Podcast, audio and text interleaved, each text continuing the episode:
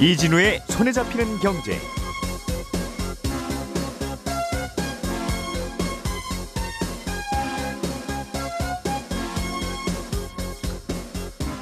안녕하십니까 이진우입니다.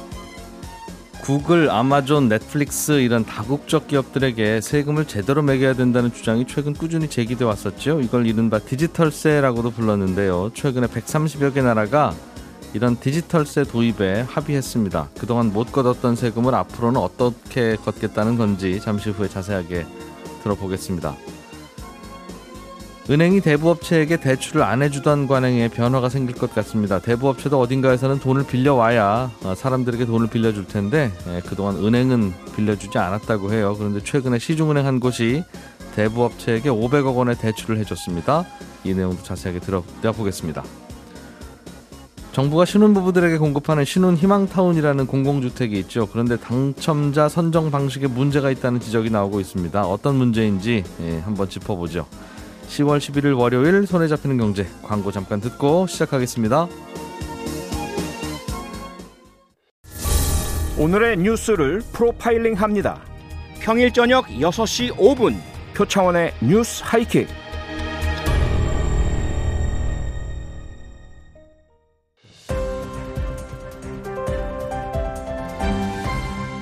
이진우의 손에 잡히는 경제. 네, 오늘도 경제 뉴스 정리 손에 잡히는 경제 박사원 작가, 김현우 행복자산관리연구소장 그리고 고란 경제 전문 기자 세 분과 함께합니다. 어서 오세요. 네, 안녕하세요. 자, 고란 기자님이 준비해 오신 소식이 어, 제 이런저런 포탈에 뭐 가장 높은, 높은 순위로 올라있던 경제 뉴스였어요. 디지털세 도입. 이게 디지털세라는 게 원래는 구글, 뭐 페이스북 어, 이런 회사들이 세금 안 내고 자꾸 빠져나가니까 음. 아예 매출의 몇 퍼센트를 부가세처럼 떼어버리자 이익이 네. 얼마 났건 간에 그런 개념으로 논의가 시작됐던 건데 조금 다른 방향으로 합의가 됐어요.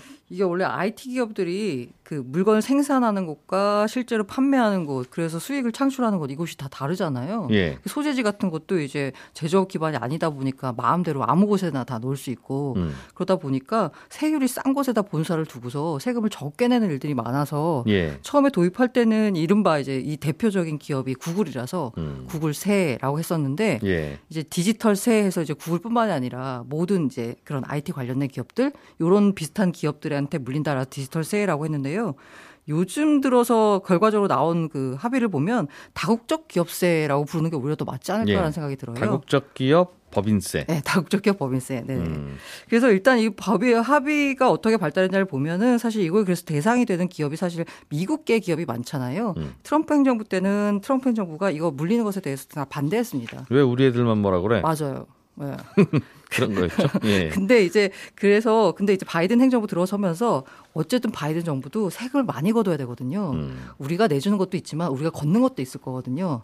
그래서 이걸 이제 프랑스, 미국과 이제 프랑스 등 일부 유럽 국가가 합의를 했습니다. 초반에 예, 예. 순서를 보면은 그다음에 G20이에요. 20개국. 이 합의를 했고. 네, 그다음에 OECD 38개 회원국이 있습니다. 합의를 음. 했고 그다음에 포괄적 이행 체계라고 해가지고요. 140국이 들어 있습니다. 요게 이제 8월에 그 IF 총회가 열려서 이제 그 이번 이제 8일 8일 날 이제 금요일 날 IF 총회가 열려 가지고요. 140개국 가운데 136개국이 합의를 했습니다. 음, 전 세계에서 그, 이제 예. 그래서 이 합의문이 대회가 공개됐거든요. 음. 아, 이 얘기 나 옛날에 들어봤는데라고 싶으신 분들이 있을 거예요. 그 7월 1일 날 합의를 했어요. 예, 예. 근데 이때는 잠정 합의였습니다. 음. 근데 8일 날 최종 합의문을 채택을 이번에, 하고 예. 짠 하고 공개를 한 거고요. 8일이라면 한글날 네. 전날. 네, 네, 맞습니다. 예. 금요일이에요. 음. 네. 그래서 공개 합의문이 공개가 됐고요. 이번 합의안은 13일 날 개최되는 G20 재무장관 회의에 보고될 예정입니다. 그래서 음. 여러 가지 절차를 거쳐서 23년에 발효될 전망입니다. 음.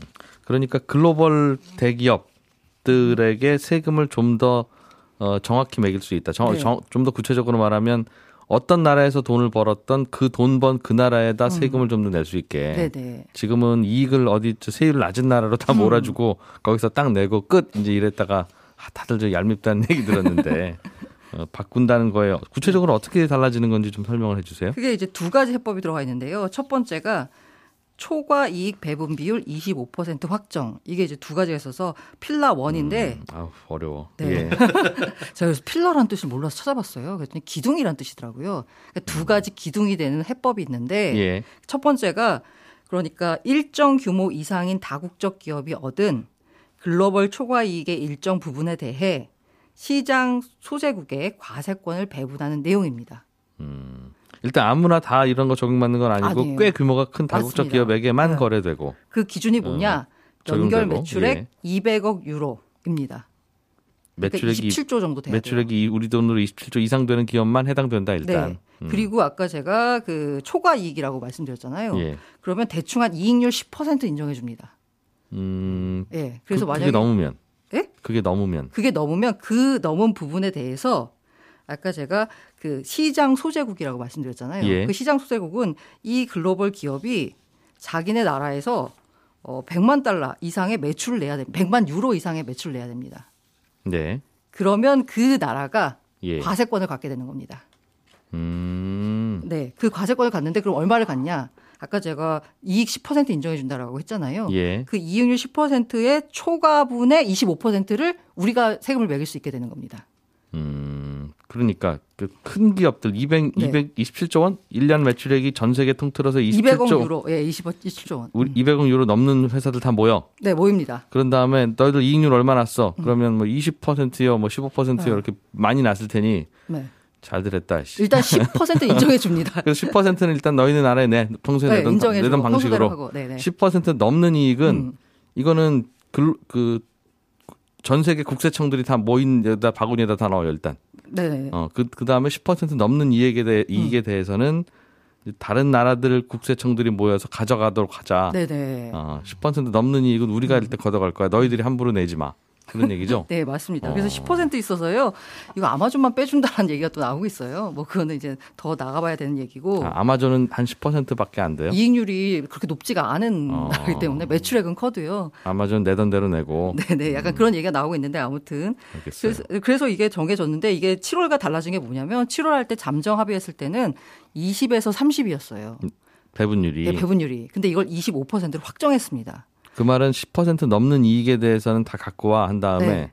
그, 중, 이게 그 중에 4분의 1, 25%만 네, 띄어서 네. 글로벌 국세청들이 걷어갈게. 맞습니다. 음. 근데 원래 이거 세금을 받던 나라가 있을 거 아니에요. 자국 기업들이니까. 예, 예. 요 나라들은 조금 하면 배분율이 좀 낮으면 좋겠고. 음. 그렇지 않은 나라는 몰그 다국적 기업이 와서 돈만 벌어간 나라는 좀 높았으면 좋겠고. 알겠어요. 잠정을 해서 중간에 삽입을 했고요. 이게 이제 필라 원. 아까 제가 돈을 200억 유로라는 말씀을 드렸잖아요. 예. 이거에 해당하는 기업이 우리나라에서는 삼성전자, SK하이닉스 음. 딱두 개만 있습니다. 현재로서는. 예, 예. 두 번째가 필라2. 이거는 글로벌 최저 세율 15%를 도입했습니다. 이건 또 뭡니까? 이거 뭐냐면요. 1번이 프랑스한테 유리, 그러니까 유럽한테 유리하다라고 보면은 필라1이 필라2는 미국한테 유리한 겁니다. 음, 무슨, 내, 무슨 내용인데요? 이게 무슨 얘기냐면 연결 기준 매출액이 7억 5천만 유로, 1조 원 이상인 다국적 기업은 네. 일단 세계 어느 나라에서 세금을 내든 무조건 15% 이상은 내야 된다는 거예요. 세금이 15%도 어. 안 받는 싼 세율의 나라도 있잖아요. 맞습니다. 그렇게 해서 미국 기업들이 거기다 등록을 하고 세금을 덜 냈거든요. 예, 예. 근데 이제 앞으로 필라2가 적용이 되면 만약에 이 나라가 어디다 어딘가에다 등록을 해 가지고 예를 들어서 세금을 5%밖에 안 냈어요. 예. 그러면 최저 세율의 10% 포인트가 못 미치는 거잖아요. 그렇죠. 그럼 10%는 미국에 내야 됩니다. 음, 그러니까 네. 세금을 싸게 받는 나라는 알아서 싸게 받아. 네. 그 대신 15%에 못 미쳤으면 맞습니다. 어, 국, 그, 음. 그 나라가 속해 있는 음. 국적의 나라에서 걷어간다. 네, 맞습니다. 어. 이게 왜 그러냐면 아까 제가 다국적 기업 같은 경우에 그 해당 매출이 일어나는 곳에서 세금을 내라라고 하면 예. 미국 입장에서는 자기네 나라에도 내는 세금이 유럽으로 가는 거잖아요. 음, 그럼 세금 줄어들죠. 예, 예, 예. 그런데 그것보다 2번을 적용을 하게 되면 일종의 바하마나 아일랜드나 이런 데 등록했던 미국 기업들이 자국에 어쨌든 간에 그 모자라는 부분에 대해서 세금을 내야 됩니다. 알겠습니다. 네. 조금 복잡하긴 한데 뭐 음. 약간 거칠게 요약을 하면 아주 돈 많이 버는 큰 회사들은 음. 세금을 낼 때 여러 외국 국세청들한테도 좀 내라. 어, 음. 특정한 나라에 너희들 네네. 맘대로 내고 끝내라고 하지 음. 말고 이게 하나. 그리고 세율이 15% 이하로 내는 기업들은 다 15%낼 걸로 네, 생각해라. 무조건 15는 내라. 어. 음. 그러면 이게 이제 우리나라 기업들에게는 네, 어떤 맞습니다. 영향을 주냐? 그리고 혹시 우리나라의 세수에는 영향을 주는 게 없냐 이게 궁금한데 네. 어떻습니까? 일단 아까 말씀드린 대로 삼성전자가 적용이 되거든요. 그럼 지난해 매출액과 영업이익 정도를 이제 고려를 하게 되면 그 매출 비중에 따라 각 매출국에 발생되는 이제 아까 배분율 적용을 하게 되면요. 한 2조 5,900억 정도가 이제 디지털세 대상 매출이 됩니다. 음. 네. 지금 설제 지난해 매출액이 236조였거든요. 예. 추리고 추리고 추리고 보다 보면은 2조 5,960억 원. 지난해 영업이익 기준으로. 예. 근데 이걸 이제 어, 그 다른 나라가 이제 내 갖고 가는 거거든요. 이거는 이런 규정이 없었다면 다 한국 정부에 낼 세금이었는데 음, 음. 삼성전자가 전 세계 여러 나라에서 돈 벌지 않냐. 맞습니다. 그러니까 세금을 한국 정부에서 네. 다 걷어가지 말고 음. 말씀하신 2조 5천억 원 정도? 네네. 음, 그 정도는 한국 말고 다른 나라 국세청들이 네네, 좀 모여서 맞습니다. 나눠 가질 음. 수 있게 하자. 음. 예. 정확히 말하면 이전 아니고 한국전자 같은 경우는 제조업이기 때문에 예를 들어서 어떤 국가에서는 막 제조업 와라 이래가지고 해가지고 여러 가지 뭐 공제 혜택을 주잖아요. 예. 실제로 이거를 다 내는 건 아닌데 아무튼 해당액이 이렇다는 거고요. 예. 이렇게 되면 이제 문제가 아니 그러면 삼성전자는 이렇게 디지털세가 도입이 되면 해외에서도 더 내고 기존의 국내에서도 더 내고 음. 야 기업 부담 너무 커지는 거 아니야? 네. 라는 우려가 나오잖아요. 그래서 우리나라 기재부가요 해외에서 세금을 냈으면 그만큼은 우리나라에서 내는 법인세에서 빼주기로 했습니다. 음. 네. 지금도 아마 그렇게 해주고 있긴 음. 할 텐데 맞습니다. 예. 이거를 디지털세에도 적용한다는 뜻이죠. 예, 그게 이제 외국 예. 납부 세액 공제 제도인데 이것도 디지털세에 적용한다는 거고요. 그래서 기업 부담이 늘어나는 건 없다라는 없다. 입장입니다. 음, 여기다 내나 저기다 내나 국세청들끼리 음. 알아서 합의하세요 음. 이런다는 거죠 네네. 기업은. 그러면 우리나라 정부는 좀 세금을 덜 걷게 돼요? 그래도 그렇, 네. 삼성전자만 하나 보면 보면 덜 걷게 되겠네요. 그렇지만 네. 예를 들어서 넷플릭스 같은 데서 이제 우리가 세금을 거둘 수 있게 되는 거죠. 음. 예를 들면 넷플릭스가 우리나라에서 올린 매출이 4,100억 정도가 되거든요. 예. 근데 이 중에서 77%가 전부 본사의 수수료 명목으로 송금이 됐어요. 음. 그래서 법인세는 21억밖에 안 냈는데 디지털세가 도입이 되면 앞으로 이런 글로벌 기업들한테 세금을 더 내니까 음. 기재부가 대충 따져봤더니 우리는 플러스다. 라고 조금. 더 받, 받더라. 음. 삼성전자 같은 기업이 외국 국세청한테 내고 돌아오는 음. 그런 손해가 있긴 하지만, 하지만 네. 우리도 숟가락 들고 여기저기 다니면서 다국적 기업들 네, 세금을 좀 어, 갖고, 오면, 갖고 올 것들이 좀 있으니까. 음. 그렇군요. 아 이게 참 전 세계가 이렇게 글로벌화되니까 세금 걷는 시스템도 나라들끼리 음. 합의를 모여서 해야지 자기들끼리 이제 하면 안 되는 거예요, 그죠? 어, 우리나라가 춘천 세금, 광주 세금, 서울 세금 다 다르면 이거 이상하잖아. 이거, 기업들은 다 저기 그럼 저기로만 가네. 이제 이런 일 벌어질 거라서 그렇듯이 그렇게 되는 모양이네요. 자, 박세훈 작가님이 들고 오신 소식도 재밌습니다. 네. 하나은행이 네. 러시안 캐시라는 대부업체한테 대출을 해주고 그 대부업체는 이제 서민들한테 대출을 해주고 네. 이런 식으로 하겠다는 거예요. 그렇습니다. 어... 예전에는 은행이 대부업체에게 대출 안 해줬거든요. 은행별로 자체적으로 내규 만들려서 예. 대출 안 하는 걸로 못 봐두기도 했고요. 내기 없는 은행들도 있긴 한데 괜히 돈 빌려줬다가 대부업체에게 돈 빌려준 은행이다 이렇게 소문나면 음. 이미지 안 좋다는 이유로 안 해줬습니다. 예. 근데 이번에 처음으로 대부업체에게 돈 빌려준 은행이 나왔다고 해서 들고 온 소식입니다. 음, 그럼 그동안 대부업체들은 다른 곳에서 돈을 빌려다 우리 서민들한테 빌려주고 뭐 그랬나 보군요. 그렇습니다. 뭐 저축은행 아니면 기업어음 음. 발행하거나 아니면 예. 사채로 끌었거나 그렇게 비싼 이자는 물었을 텐데 그렇습니다. 은행이 그럼 우리가 빌려줄게 이제 대부업체한테. 그렇죠. 그 동안에는 우리 이미지 나빠질까봐 못 빌려줬는데. 네. 사실 정부에서도 좀 약간 막고 있는 것도 있었어요. 음. 근데 왜 그 갑자기 변화가 생겼어요? 그 7월부터 법정 최고금리 정부가 내렸잖아요. 예. 24%에서 20%로. 음. 그래서 저희가 방송에서 이렇게 법정 최고금리 내리게 되면 좋은 점도 있는데 부작용도 분명히 생긴다라고 예. 지적을 했던 게 법정 최고금리 내려가면요 대부업체에서 돈 빌리던 사람들이 못 빌리게 되는 경우가 꽤 많아집니다. 음. 그 대부업체에서도 그 사람들이 못 빌리게 되면 불법 사채 시장으로 갈 수밖에 없거든요. 예. 왜 그러냐면 조금 전에 말씀드렸듯이 아, 대부업체 금리가 높은 이유 중에 하나는 주로 신용이 낮은 사람들이 대부업체에서 돈을 빌리잖아요. 예. 빌려준 돈을 떼일 가능성이 높습니다. 신용이 대부업체 낮으니까. 입장에서는 네. 예. 대부업체는 못 받을 것까지 대비를 해서 이분 신용도 보니까 금리를 적어도 한 24%는 받아야 빌릴 수 있겠구나 싶었는데 음. 이제는 20%만 받아라라고 하니 대출 못 해주는 거죠. 음. 그랬더니 정부가 그럼 이분들을 어떻게 좀 구제할 수 있을까라고 생각을 했던 게 예. 그러면 너네들 다른 데서 빌려오는 자금이 비싸니까 음. 우리가 은행에서도 빌릴 수 있게끔 해줄게 대신에 어, 저신용자들한테도 돈을 빌려줘라 라고 얘기를 했던 겁니다. 그게 음. 처음으로 이제 드러난 거고. 이렇게 법정 최고 금리를 내린다고 하는 건 마치 이제 부패 식당에서 네. 입장료를 3만 원 이상은 받지 마라. 네. 이러는 거죠. 그렇죠. 그럼 씨름 선수들은 부패 식당 못 가죠 이제. 죄송합니다. 특정 종목 얘기를 해서 그런데 아 이분들은 받으면 안 된다. 이분들 네. 들어오면 최소한 5만 원은 받아야 돼서 그렇죠. 그래서 5만 원짜리 상품도 만들고 하는 건데 네. 뭐 모든 부페 식당은 3만 원 이상으로는 받지만 그러면 많이 드시는 분들은 못 받지 이제 우리는 네, 이렇게 되는 건데. 네. 그러면 문제가 생기니까 정부에서 그럼 식재료 같은 걸 싸게 줄게. 음. 네. 네. 그런 얘기죠. 싸게 조달할 수 있게 해줄게요. 어, 받아주세요라고 한 겁니다. 그래서 하나은행이 대부업체한테 싼 이자로 대출을 해준다는 말이 그렇습니다. 그렇게 되면 이제 갈 수 있는 거예요? 씨름 선수들도? 잘은 모르겠어요. 잘은 예. 모르겠다는 이유가 뭐냐면 제가 예. 하나은행 쪽하고 그 러시앤캐시 쪽하고 금융하고 다 통화를 해봤는데 네. 지금 저축은행에서 러시앤캐시가 지금 받고 있는 금리가 대략 한 4에서 5% 정도거든요. 근데 하나은행이 이것보다 더 싸게 해줄 이유는 분명히 없지 않습니까? 예. 그렇기 때문에 자금을 좀 더 싸게 조달할 수 있느냐 없느냐 이건 약간 문제일 것 같긴 한데 음. 앞으로 이제 예. 은행들도 대부업체에게 자금을 대출해 줄 수 있게 되면 네. 은행별로 경쟁이 붙을 수도 있는 겁니다.